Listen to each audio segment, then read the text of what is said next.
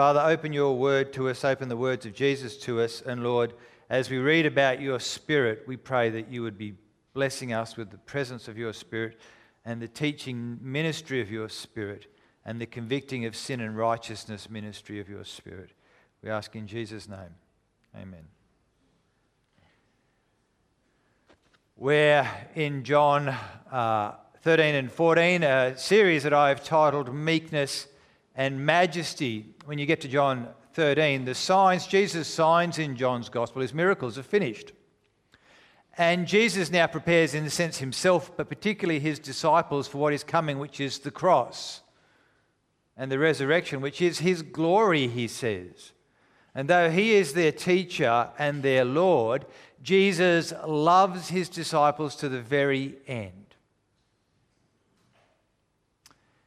He puts himself in the very lowest places, and he, while he's having a meal with them, and he is kind of the center of the meal, he actually says, No, I'm going to wash your feet which is the job for the lowest servant. So we start this whole new section of John's gospel with absolute meekness. It's a foretaste of what Jesus will do on the cross as he cleanses his disciples from their sin. In fact, in chapter 13, Jesus instructs his disciples, verse 14, he says, Now that I, your Lord and teacher, have washed your feet, you also should wash one another's feet. I have set you an example that you should do as I have done for you. Now, Judas is at the table, but he's already set his heart to betray Jesus. And he leaves, and no one's quite sure what's happening, but Jesus knows. And after Judas leaves, Jesus says to his remaining disciples, in verse 34, A new command I give you love one another. As I have loved you, so you must love one another. By this, everyone will know that you're my disciples if you love one another. Jesus remains in total control, but his meekness, his servant heartedness is to the fore. But as he continues to instruct his disciples around that meal, his majesty or his statements of majesty take a more prominent place. In chapter 14, verse 1, he says, Do not let your hearts be troubled. You trust in God, or you believe in God, believe also in me. Oh. In verse 6, he says to his disciples, I am the way and the truth and the life. No one comes to the Father except through me. He says, I'm the only way to God. I'm the only truth, the only life. Then he says, just a little while later, Philip says to him, Lord, show us the Father, and that will be enough for us. And Jesus answered, Do you not know me, Philip? Even after I've been with you such a long time, anyone who has seen me, says Jesus, has seen the Father. How can you say, Show us the Father? Just look at me. They're remarkable statements of majesty. If you want to see a vision of God, look at me. And we looked at that last week. And then he says this, these incredible words Very truly, I tell you, whoever believes in me will do the works that I have been doing, and they will do even greater things than these, because I am going to the Father greater things than Jesus has done? I was saying last week, I believe that is we do greater things as followers of Jesus as the work of God's kingdom expands not from just where Jesus in his body is, but expands through the whole world. Through the body of Christ, the church. But really, you think greater things through us God's kingdom work through us.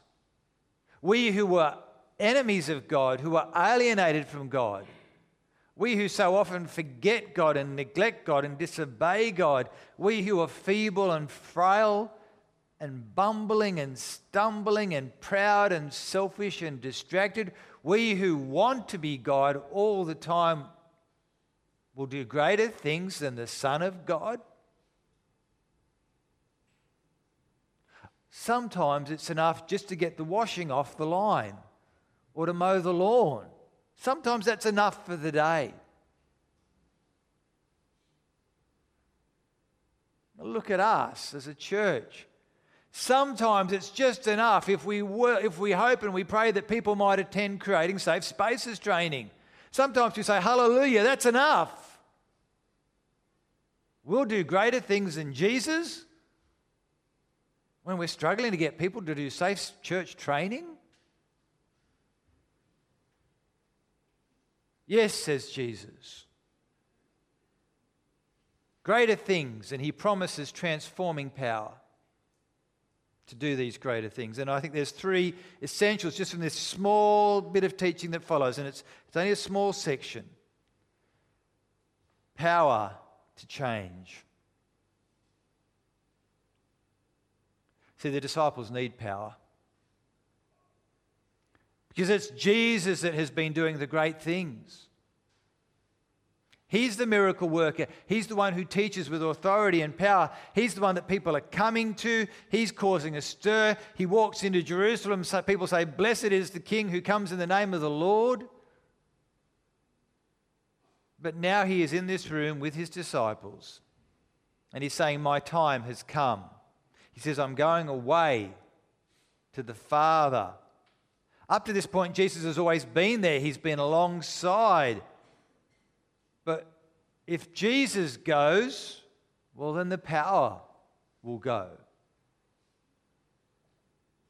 No, says Jesus, not so quick. He makes a promise, verse 17. If you love me, keep my commands. And I will ask the Father and he will give you another advocate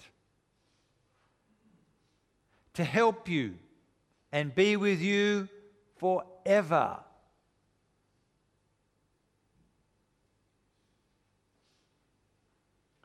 The Spirit of truth. The world cannot accept him because it neither sees him nor knows him, but you know him, for he lives with you and will be in you. What a promise. Jesus, who is the truth, now promises to give to his disciples the Spirit of truth. And he uses personal language. There will be another advocate, another one who comes alongside as Jesus was with his disciples to strengthen and help them, so now the Spirit of truth will come to be with his disciples to strengthen and help them. He will give this, give this gift of the Spirit to all who trust him, to all who believe on his name. You see, when someone becomes a Christian, it's kind of like, okay, I've changed my allegiance maybe. I'm now in this religious group. No, that's not the language we, we use. We use language usually in, of spiritual change, of remarkable change. We talk about someone, it's, it's Bible language, we talk about being born again, new life, of being saved, once lost, now saved, rescued. We say you've become a follower of Jesus, a disciple. We sometimes, an older expression, we've, I've accepted Jesus into my heart. You won't find that one in the Bible, but it's not necessarily a bad phrase. I've accepted Jesus into my heart. There has been a radical spiritual change, all of which express the promise of Jesus here that God's Spirit will come See, as we trust in Jesus as Savior and Lord, we are given new life as the very person of God by His Spirit comes and dwells within us. We have God life in us, with us, personal God life through the Holy Spirit, in the person of God's Holy Spirit, because it's personal language, not abstract and so to be without God's Holy Spirit in us is actually to be without Jesus in our heart. It's to be cut off from relationship with God the Father. To be a Christian is to have the Holy Spirit, the fullness of God dwelling in us, with us. Now that is power when the God of creation comes to be with us personally. And the Holy Spirit comes to do the, help us do the works. He comes alongside to strengthen and help us to do the works which God would have us do, to convict us of sin and then lead us in righteousness, so that we might do greater things. Before Jesus rose back to be with his Father in heaven, he spoke to his disciples and he reiterated this promise. He said, But you, will receive power when the Holy Spirit comes on you. And you, here's the world change, you will be my witnesses in Jerusalem and in all Judea and Samaria and to the ends of the world because my Spirit is coming. Greater things through the body of Christ, the church, by the power of God's Spirit greater power for greater things. So head up, Christian. You who sometimes feels marginalized or put down, you have Christ in you, the hope of glory by his Spirit. And he has promised, Never will I leave you, never will I forsake you. You have power, the power of God himself, to continue the work that God has put before you that unique calling that God, the maker of the universe, has for you. You have the power by the Spirit of God to do those good works. And as we are invaded, it's an invasion, it's a taking over of enemy territory. As we are invaded by God's Spirit, so we are invaded and filled with resurrection power. Jesus makes this promise resurrection power.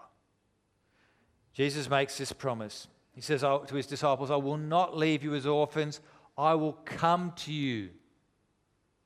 Before long, the world will not see me.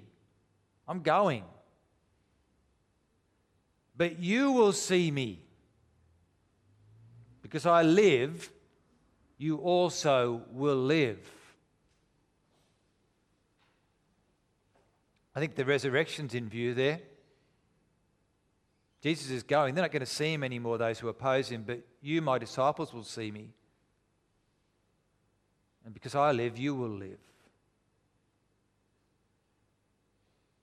Jesus has promised to impart his resurrection life to all those who follow him.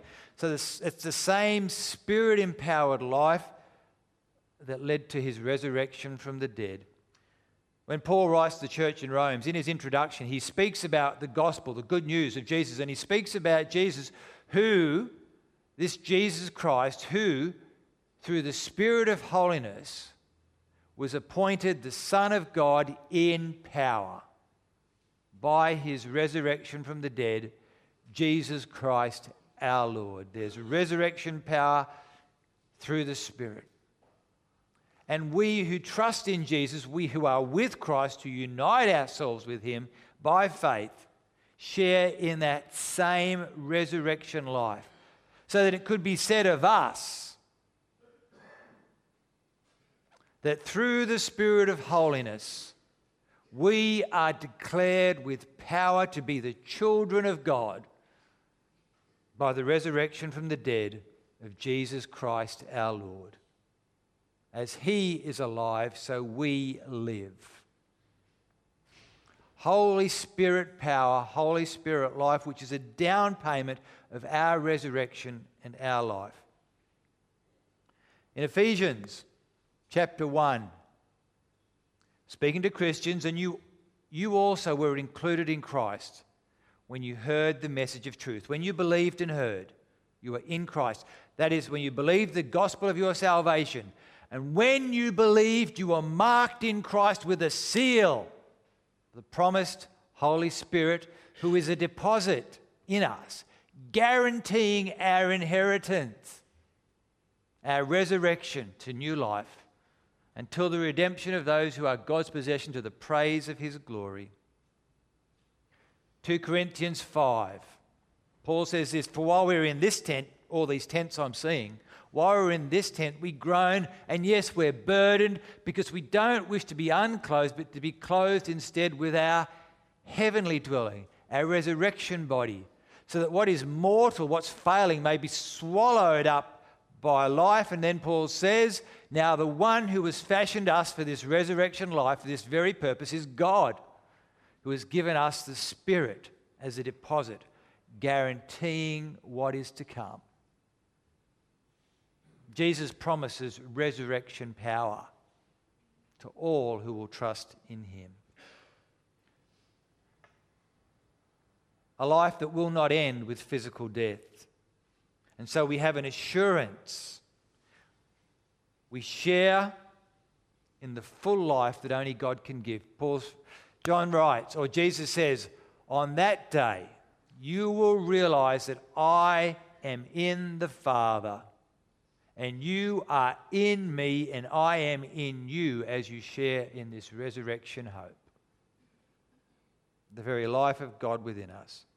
It's no wonder the Apostle Peter, when he writes to churches in what today we call Turkey, he starts his letter saying, Praise be to the God and Father of our Lord Jesus Christ. In his great mercy, he has given us new birth, that is, spirit filled life, into a living hope through the resurrection of Jesus Christ from the dead. There is great power when you have living hope. You know, the New York, New York Marathon is being run today. That is a physical challenge. Probably most of us couldn't run a marathon. We would physically just not be able to keep going. But I don't think anybody can really run a marathon. We're not designed to run 42 kilometres. What, what is it that keeps people going when you're 25 kilometers in and you're completely and utterly spent? What keeps you going is the hope. And when you've got to 40 kilometers and you think, I've spent more than could possibly be spent, I was spent 10 kilometers ago, I was spent 40 minutes ago.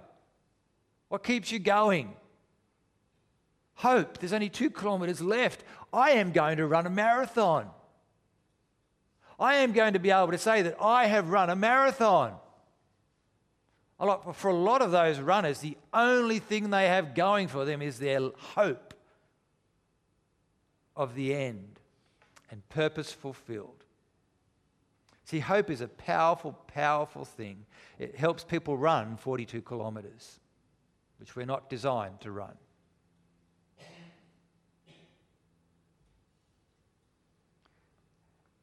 When we have living hope through the resurrection of Jesus, we have power to keep on keeping on through the tough times. We have strength and purpose because we're working towards a greater end. We're working to see God's glory revealed in the good works Christ has set out for us. And so we press on towards the goal. The Apostle Paul says this He says, I want to know Christ. He's in prison. He says, I want to know the power of his resurrection and to, I want to know what it's like to participate even in his sufferings, even becoming like him in death. And so somehow attaining to the resurrection from the dead, he goes on. Not that I've already obtained all this. I'm not there yet. It's still, you know, we're still at 30 kilometre mark for Paul, stuck in prison. Not that I've already arrived at my goal, but I press on to take hold of that for which Christ Jesus took hold of me. Brothers and sisters, I do not consider myself yet to have taken hold of it. We're not there yet. You see the hope? But one thing I do, forgetting what is behind and straining towards what is ahead, I press on towards the goal to win the prize for which God has called me heavenward in Christ Jesus. We have resurrection power through the gift of the Spirit. That gives us living hope, which is transforming. And when the going's tough, we keep going because it's worth it. because we have the promise of eternity in our hearts. We're being transformed by God's Spirit. But, but how are we being transformed? See, spirit power, God in me, resurrection power as God comes into me and gives me the hope of eternity. This is all internal. But where, what power is just internal? How does this work out? How is it real? How can we change the world through those things? Well, we actually change the world through the power of love. Jesus has had much to say about the Father's love. God so loved the world in John's Gospel. He's had a lot to say about his own love for his disciples, and he's told them, Follow my example of love. He said, I give you a new commandment love one another as I have loved you. But now, for the, for the very first time in John's Gospel, he speaks of what he expects in terms of their love for him. He says, You must love me. You don't love me, though, by writing poetry about me. You don't love me by cooking me dinner every night. You don't love me by words of affirmation. You don't love me by buying me gifts. You love me through your obedience. Verse 15 If you love me, keep my commands. And this thought is repeated in verse 21 and then a little bit later on, which we'll look at next week. Whoever has, has my commands and keeps them is the one who loves me. Do you love Jesus? You'll obey him. The one who loves me will be loved by my Father, and I too will love them and show myself to them. If you love Jesus, you will do what he says. And just remind me, what is it that Jesus has commanded? If you love me, you will keep my commands. What is it that Jesus has commanded? Tony usually answers these questions for us, but he's up in the sound room. Now that I, your Lord and teacher, have washed your feet, you also should wash one another's feet. I have set you an example that you should do as I have done for you, taking the very lowest place to serve others in love, humbling yourself to serve others in love. A new command I give you love one another. As I have loved you, so you must love one another. By this, everyone will know that you are my disciples if you obey my commands, because you are my disciples if you love one another. It's pretty simple, isn't it? And here, you know, I talk about power, spirit power, resurrection power. Here is love power. Here is really powerful stuff the power of love to achieve the greater works that Jesus has called us to. The church is the body of Christ, spread throughout God's world, called to love as Jesus loved. Called to incite a love revolution when, when the church has been healthy and whole. That is what God has done by His Spirit. He's incited a love revolution. It's the greatest practical power God's church has ever possessed. And there's lots of things that go on in Christian life, particularly in the Western world, but I'm sure all throughout the world these days, of what the church can and should be doing, strategies we could be adopting, or the way we can make our church services more entertaining, or programs we should be implementing. It's, but at basic, at its heart, it's simple. Obey Jesus. Love one another. Love the world. Love others. That is our greatest power. That is our greatest technique. That is the te- tactic that those who oppose us cannot overthrow. See, when the Spirit comes, He gives us resurrection life. And that is power to love as Jesus loved. And you know this you know how powerful it is to be loved. Is there any greater power than to be loved over you?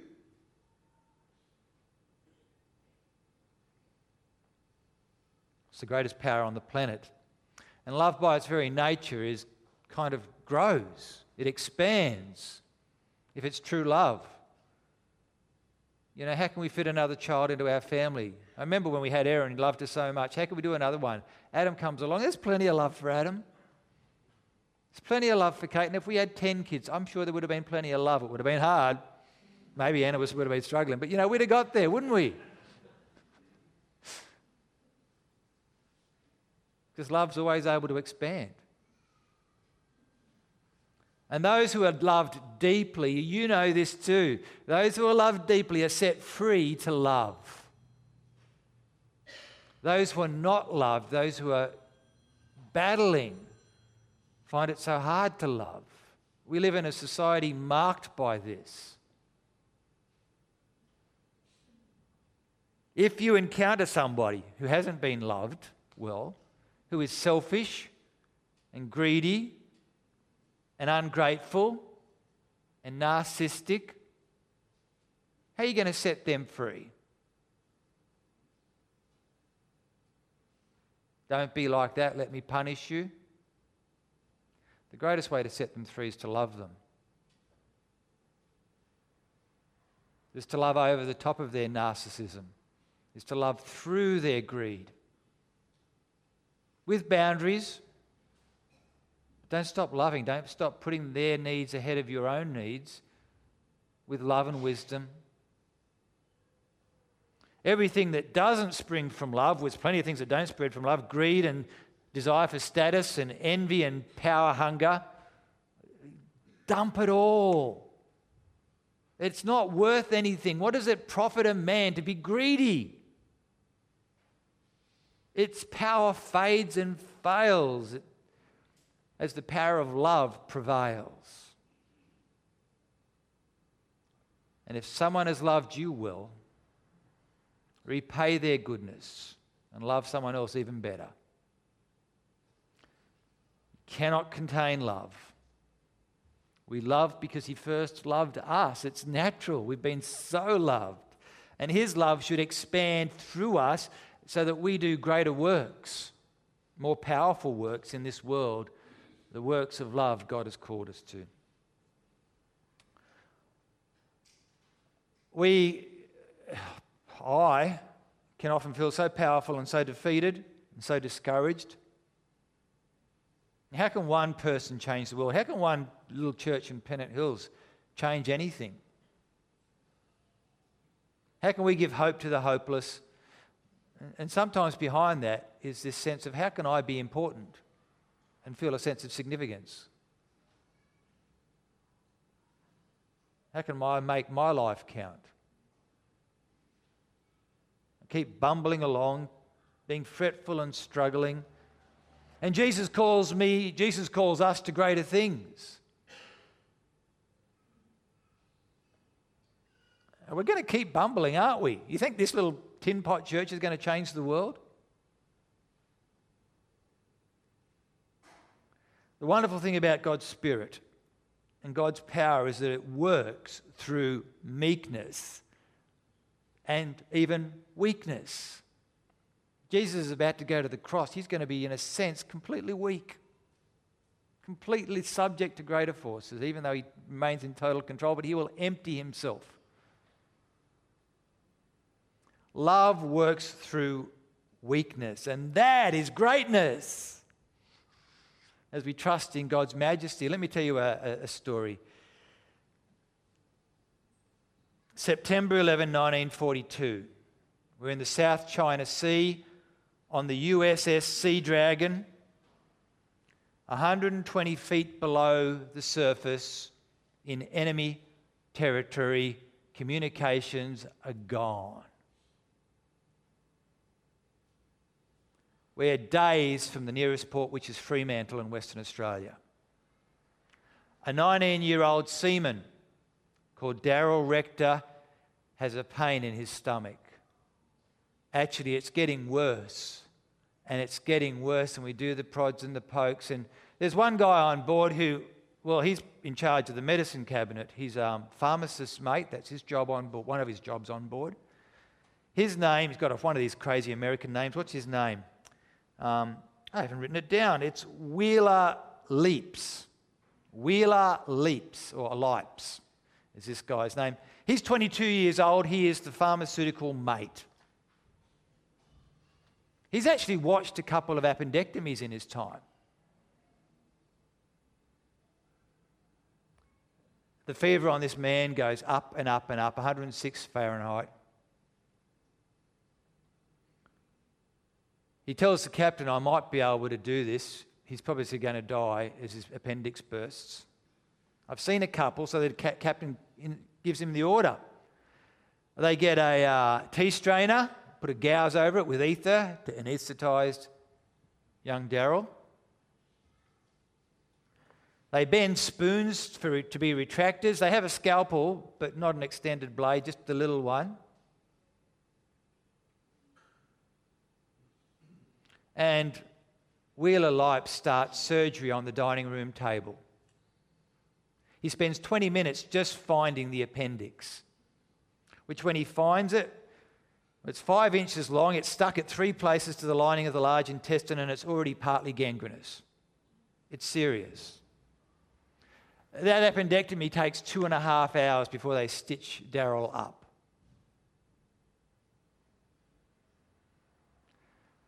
And 13 days later, he's back on active duty.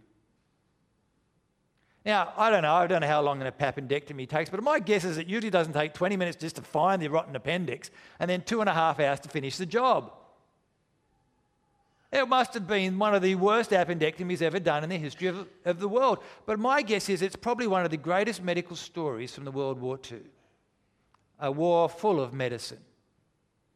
What makes it great is that a bumbling 22 year old who reckons he's watched a couple of appendectomies in his time puts up his hand and said, I think I might be able to save this man's life. You never know.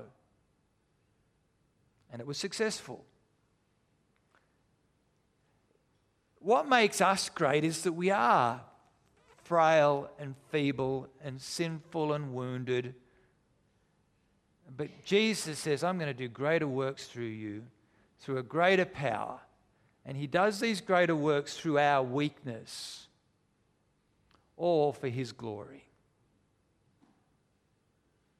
If we were supermen and superwomen, wouldn't be so great, would it? But Jesus says, by the power of my Spirit, I'm going to get the glory as I do greater works through you.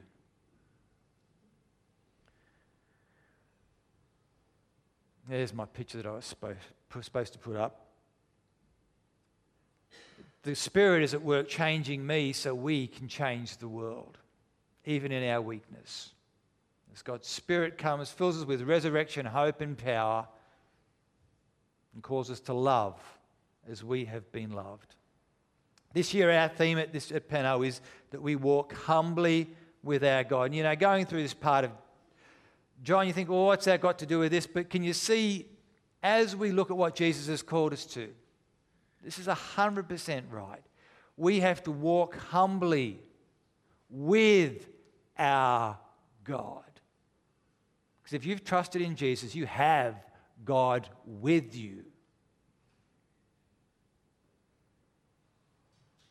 Will you, by the power of His Spirit, walk humbly with your God and do greater works and be part of a movement, part of church, part of the body of Christ, doing greater works for the salvation of others and the glory of God? Let me pray. Father, we thank you for the, your Spirit and Lord, we don't always feel the power of your Spirit, but we know you've promised and we know we have the Spirit. And we pray, Lord, that you would work mightily, that your Spirit might lead us into righteousness. Give us courage for those good works that you set before us, and give us courage to love when our hearts would say no. We ask and pray this in Jesus' name. Amen.